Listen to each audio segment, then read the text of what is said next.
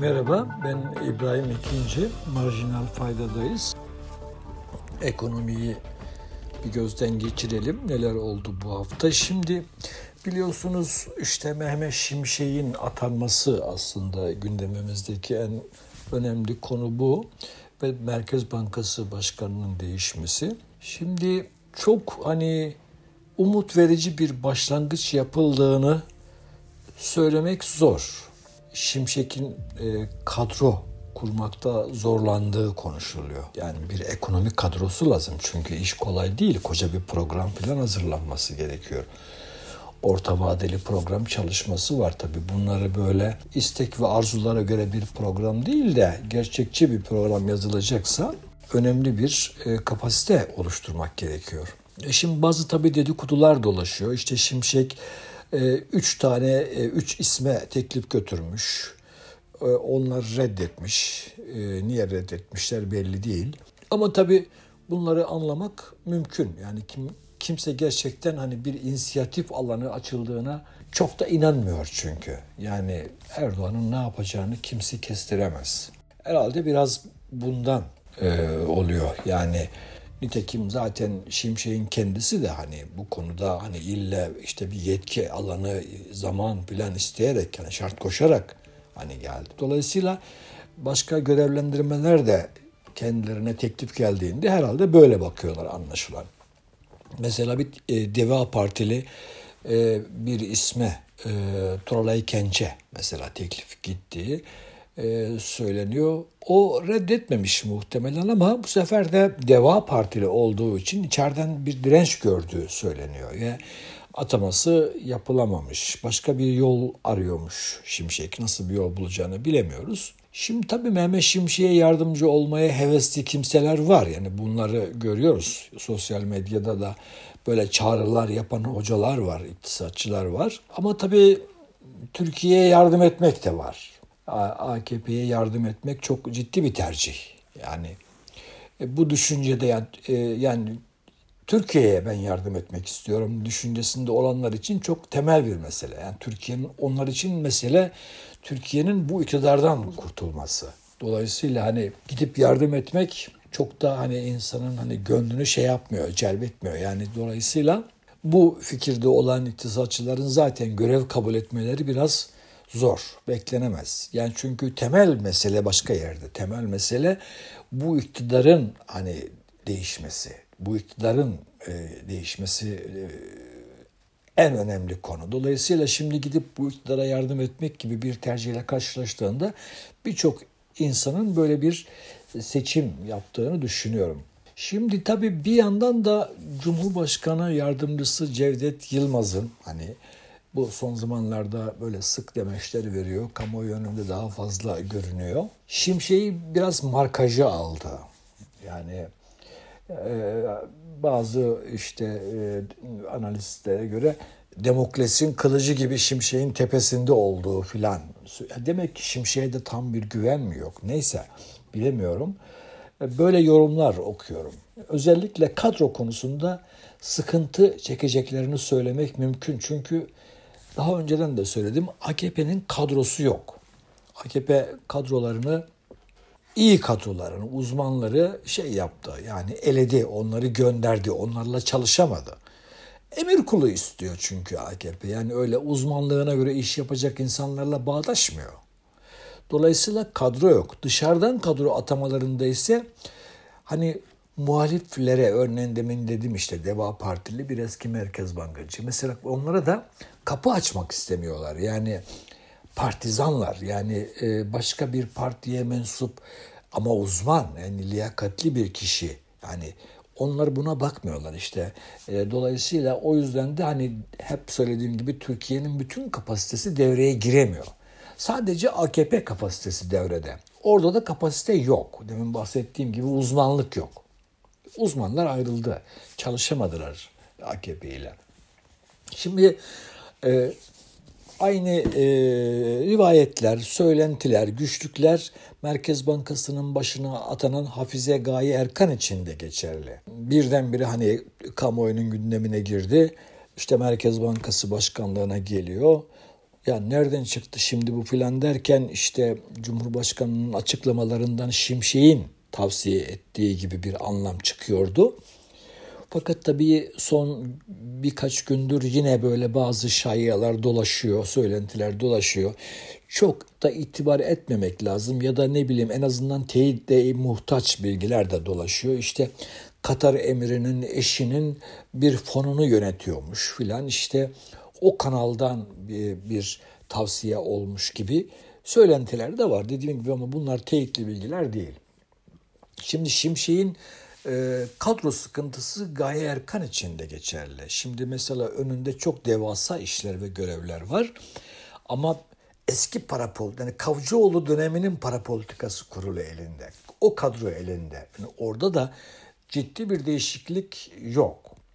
Şimdi o kadro biliyorsunuz e, hem liyakat yönünden e, yani ne bileyim yani e, çünkü e, bu Merkez Bankası'ndan çok sayıda uzman diğer bankalara gitti. Yani kalan kadronun e, uzmanlar tarafını demiyorum ama bu hani politik kararlar, politika faizi, para politikası kurulu gibi kararlarda çok atama kişi var. Şimdi aynı bu kadroyla karar vermesi gerekiyor. Yani 8,5'a çekip politika faizini enflasyonu 85'e vurduran kadro bu. Aynı zamanda hani e, 2021 yılı başından sonra işte yaklaşık 200 milyar dolara yakın rezerv eriten ve Merkez Bankası bilançosunu alt üst eden kadro bu.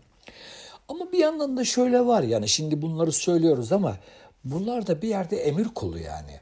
Yani tek kusurları muhtemelen buna direnmemek. Yani bu yanlıştır dememek. Yani yoksa biliyorsunuz Merkez Bankası uzun zamandan beridir e, Erdoğan'ın emriyle faiz indiriyor. Erdoğan'ın emriyle iş görüyor. Efendim döviz satışları Erdoğan'ın izniyle bakanın şeyinde refakatinde diyelim oluyor. Dolayısıyla hani ben o para politikası kurulu her şeyin sorumlusudur diyemiyorum ama en azından direnmediklerini görüyoruz. Yani bir uzmanlık konuşturmadıklarını da görüyoruz.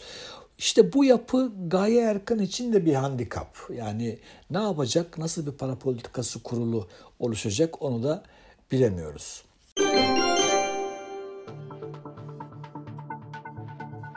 Tabii hepimizin kafasını kurcalayan şeylerden bir tanesi işte Mehmet Şimşek ve Gaye Erkan ikilisinin yani ekonominin yeni liderleri diyelim patronları bu ikili olsun. Bunların tabii ne kadar hani e, bir inisiyatif alanları var. Ne kadar görevde kalacaklar. Hani bu biraz muğlak tabii. Hani bu muğlak ama bir de tabii eşliğinde daha hani e, gerçek sorular da kafamızda var. Enflasyon mesela en büyük sorun olduğuna göre hani faiz artırarak işte bir bir çıpa atmak, bir mücadeleye başlamaktan söz edildiğine göre faiz kaç olacak? Mesela önümüzdeki perşembe günü para politikası kurulu toplanacak.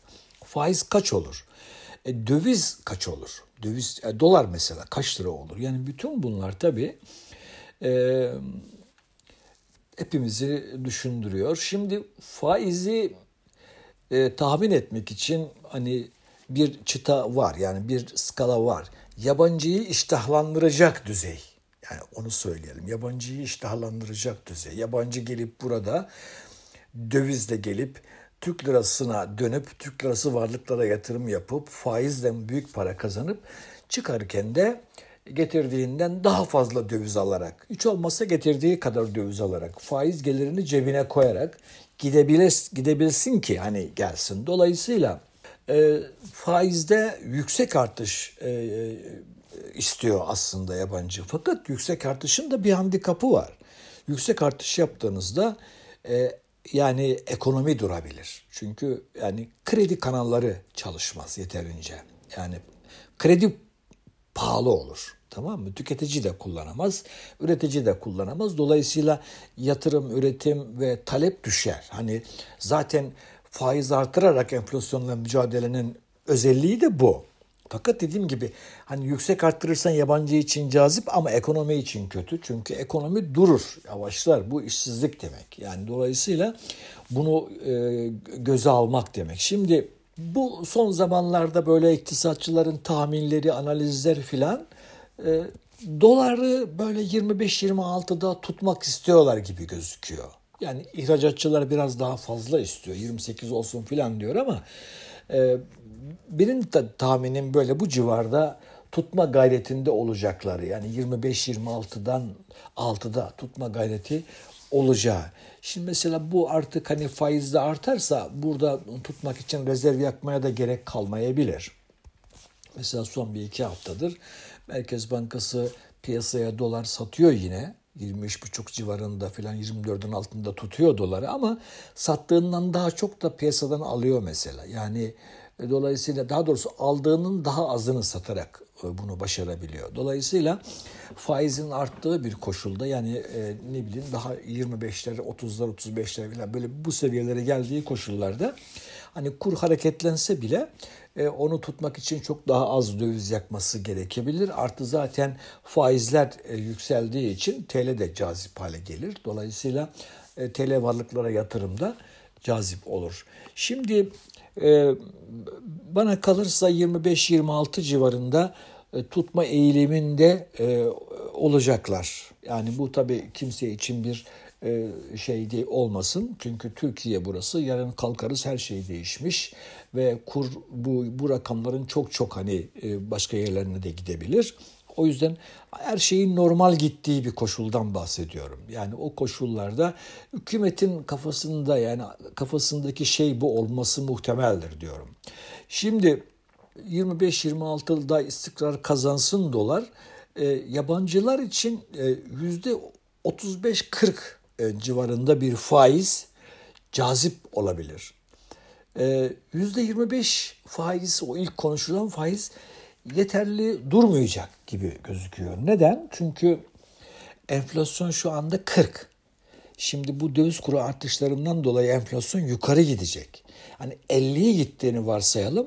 25 politika faizi olduğu zaman 25 negatif yani e, puan olacak. Yani dolayısıyla politika faizi yine enflasyonun yarısı düzeyinde kalmış olacak ve çıpalama işlevini göremeyecek. Yani o yüzden e, dolayısıyla bu yüzde 25 faiz e, şeyi biraz havada kalıyor gibi bence. Yani tamam yani bir iki hamlede yüzde 25'e getirebilirler ama orada durması zor. Yani çünkü enflasyon yükselmeye devam ederken orada durması zor. Dolayısıyla %35-40'lar ki yabancılar da bu rakamları telaffuz ediyor. Buralara gitmesi muhtemel. Ama dediğim gibi bunu tek hamlede yapmak istemeyeceklerdir. Çünkü o zaman hani hakikaten ekonomiyi durdururlar. Şimdi e, tabii burada benim özellikle emekçilerin dikkatini çekmek istediğim şey şurası.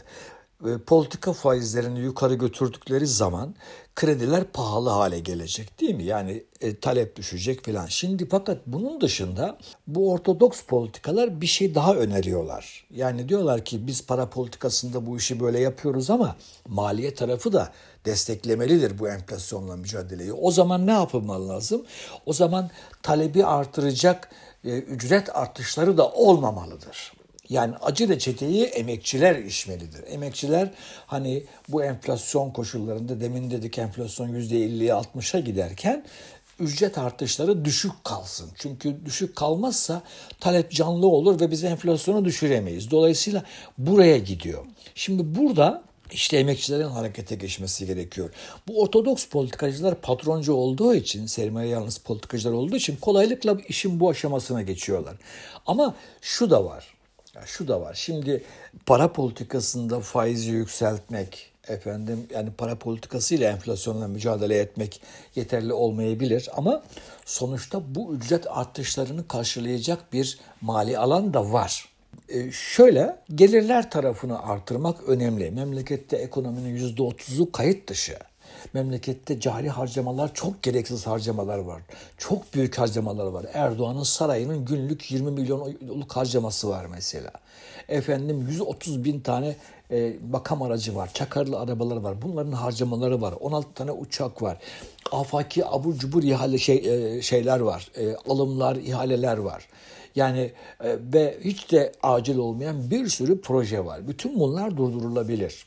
E, ve kaynak da yaratılabilir ve e, emekçiler enflasyona gerçekten ezdirilmeyebilir ama tabii gerçek enflasyona ezdirilmeyebilir. ve em, emekçilerin enflasyona ezdirilmemesinin bir faydası da olur. Neden? Çünkü para politikasında siz faizleri artırıp ekonomiyi durdur, durdururken, daha doğrusu yavaşlatırken e, talep tarafı ücret artışlarıyla biraz canlı kalarak ekonomiyi desteklemiş de olur. Dolayısıyla bu bir tercih meselesi. Bunu tabii e, bekleyip göreceğiz. Yani hükümet nasıl bir e, yol izleyecek? Ama burada sendikacıların, e, emek örgütlerinin uyanık olması, teyakkuzda olması önemli. En kötü senaryo işte döviz gelmedi, işte bilmem ne olmadı, işte Erdoğan'ın kafası kızdı ya da Şimşek ya kardeşim ben istediğimi yapamıyorum filan dedi. İşte hani bu planın yürümemesi yani Şimşek ve Erkan liderliğinde bir e, ekonomi, işte rasyonel politikalara dönüş filan bu planın yürümemesi hali e, sıkıntılı olur doğrusu. Piyasalar için sıkıntılı olur. Sonuç olarak hani e, ben hani geldiler de bunlar kurtarırlar filan gibi bir yaklaşımım yok. Yani zaten günlük işlerle uğraşıyorlar. Yani faizi artıralım, işte enflasyon bilmem ne olsun, dövizi artıralım, döviz girsin filan. Türkiye ekonomisinin çok büyük, çok derin yapısal sorunları var. Türkiye ekonomisinin döviz üreten bir ekonomiye dönüşmesi sorunları var. Bu da tabii bir kere yeni de büyük reformlar gerektiren bir şey. Dolayısıyla bu ekibin yapabileceği bir durum değil. Şimdi e, bu arada sizlere bir Darun Acemoğlu önemli biliyorsunuz. Kendisi e, profesör, iktisatçı hepimizin tanıdığı. E, yine Türkiye ekonomisiyle ilgili bazı paylaşımlarda bulundu. Onu görmemiş olabilirsiniz. Birkaç başlık onları da söyleyeyim. Bu haftanın e, marjinal faydasını da böyle bitirmiş olalım. Şimdi diyor ki Darun Acemoğlu, Mehmet Şimşek'in atanmasından sonra birçok yabancı ve Türkiye'li yatırımcı da daha iyimser bir yaklaşım var. Gerçekten de daha rasyonel politikalar Türk ekonomisine katkıda bulunabilir. Ama bu yaklaşımın Türkiye'nin ekonomik problemlerine çözüm getirmesini beklemek gerçekçi mi? Demin söylediğim konu. Yani günlük işler değil bizim sorunumuz derinde. Birincisi tabii ki gerçek politik güç Cumhurbaşkanı'nın elinde. Ve yerel seçimler gelirken aynı politikaların devam etmesi hala gayet mümkün. Yani e, seçim ekonomisi, seçim harcamalarıyla hani tamam mı mali disiplinin işte daha da bozulması. İkincisi yapılan atamalar gerçekten e, ekspertizi artırmak ve ekonomik problemlere çözüm getirmek için mi yapıldı? Yoksa başka nedenlerden mi belli değil. Değil mi? Yani e, burada çünkü yani işte ben diyorum ya aslında kısa vadeli bakıyor Erdoğan'da. Yani döviz getirin. Bana bana döviz bulun. Memlekete döviz getirin. Dövizi tutamıyorum artık. Param yok. Dövizim yok. Bence böyle bakıyor. Yani dolayısıyla burada çok hani kalıcı bir yapısal dönüşümün öngörüldüğünü düşünmek zor. Darun Acemoğlu devam ediyor. Bunların içinde politik atamalar da var. Vitrin için yapılmış atamalar da var gibi duruyor. İşte onu söylüyorum. Yani Gaye Erkan işte vitrin dünyada işte önemli bir finansçı filan. Böyle atamalar ama biraz böyle vitrin gibi duruyor bunlar yani. Çünkü çok geniş bir inisiyatif alanı tanımazsanız bir iş yapamayacakları da kesin. Ama daha önemlisi diyor Daran Hocamoğlu, Türkiye'nin ekonomik problemleri çok daha yapısal ve şu anda bunlara yanıt getirmek gibi bir yaklaşım yok gibi. Türkiye'de büyüme 2006 senesinden beri düşük kaliteli, teknolojik olarak ilerleme olmadan ve verimliliğin çok azalttığı bir şekilde oldu. Şu anda faizleri biraz artırıp çok negatif reel faizlerden daha az negatif reel faizlere geçersek bunun bu yapısal problemlere büyük bir katkısı olmayacak çok daha radikal ekonomik değişime gerek var. Türk ekonomisinin potansiyeli çok yüksek ve çok daha kaliteli olarak büyümesi mümkün. Genç nüfus, girişimci yaklaşım, üretkenliği artmaya başlayan, art, e, üretkenliği artmaya başlayan birçok şirket var. Bu potansiyelin gerçeğe dönüştürülmesi için kurumsal reformlara gerek var. Bunlar içinde yolsuzluğu azaltmak, daha çok rekabet yaratmak, politik belirsizliği azaltmak ve yargı kurumlarını iyileştirmek önemli. Teknolojiye, eğitime ve işçilerin üretkenliğine yatırım çok önemli. Türkiye'nin önündeki önemli bir tehlike bir 10 sene daha düşük kaliteli büyüme ile devam edip elindeki potansiyeli kaybetmek. Bu sürede nüfus yaşlanmaya başlayacak ve yapay zeka ve başka teknolojiler ilerleyip Türkiye'yi daha da geride bırakabilir. Bence Türkiye'nin önündeki en büyük tehlike böyle vasat bir şekilde devam etmesi. Evet, Acemoğlu'nun sözleri burada bitiyor. Ben de buraya iki cümle ekleyeyim. Eğer Türkiye genç kuşaklarını okullarında çok kaliteli bir eğitimle buluşturmazsa, onları bilimle, kültürle tanıştırmazsa, onlara yeni teknolojilerle tanıştırmazsa Türkiye asla ve asla gelişemez. Türkiye kadınlarını eve göndererek, kadınlarını kapatarak, eğitimden alarak gelişemez. Türkiye tarikat kafasıyla gelişemez. Mümkün değil. Bu, bu çekil büyüme Türkiye mesela kendi ayaklarına hani derler ya kurşun sıkmak gibi. Bakın okullara imamlar gönderiyorlar. Bizim okullara imamlara ihtiyacımız yok. Dinini herkes öğrenebilir. Her yerde öğrenebilir. İsteyen vatandaş eğitimini alabilir. Devlet bu olanakları sağlamakla yükümlü. Ama okullarımızın görevi bizim kuşaklarımızı, çocuklarımızı efendim bilimle tanıştırmak. Çağın bilimiyle tanıştırmak. Eğer burada insan kaynağımız gerçekten yeterlice güçlü, eğitimli ve donanımlı değilse yarışmaktan söz edilemez. Hiçbir kule bizi bir şeye taşımaz. Hiçbir AVM bizi bir yere taşımaz. Mümkün değil. Dolayısıyla çocuklarımızı bir iyi besleyeceğiz. Onları güzel yetiştireceğiz. Güzel eğitim vereceğiz. Ancak o zaman hani dünyada hani nasıl söyleyeyim teknolojide, kültürde, işte ne bileyim edebiyatta, şurada burada kayda değer bir ülke haline gelebiliriz. Bu haftalıkta bu kadar. Hoşçakalın. Kendinize iyi bakın.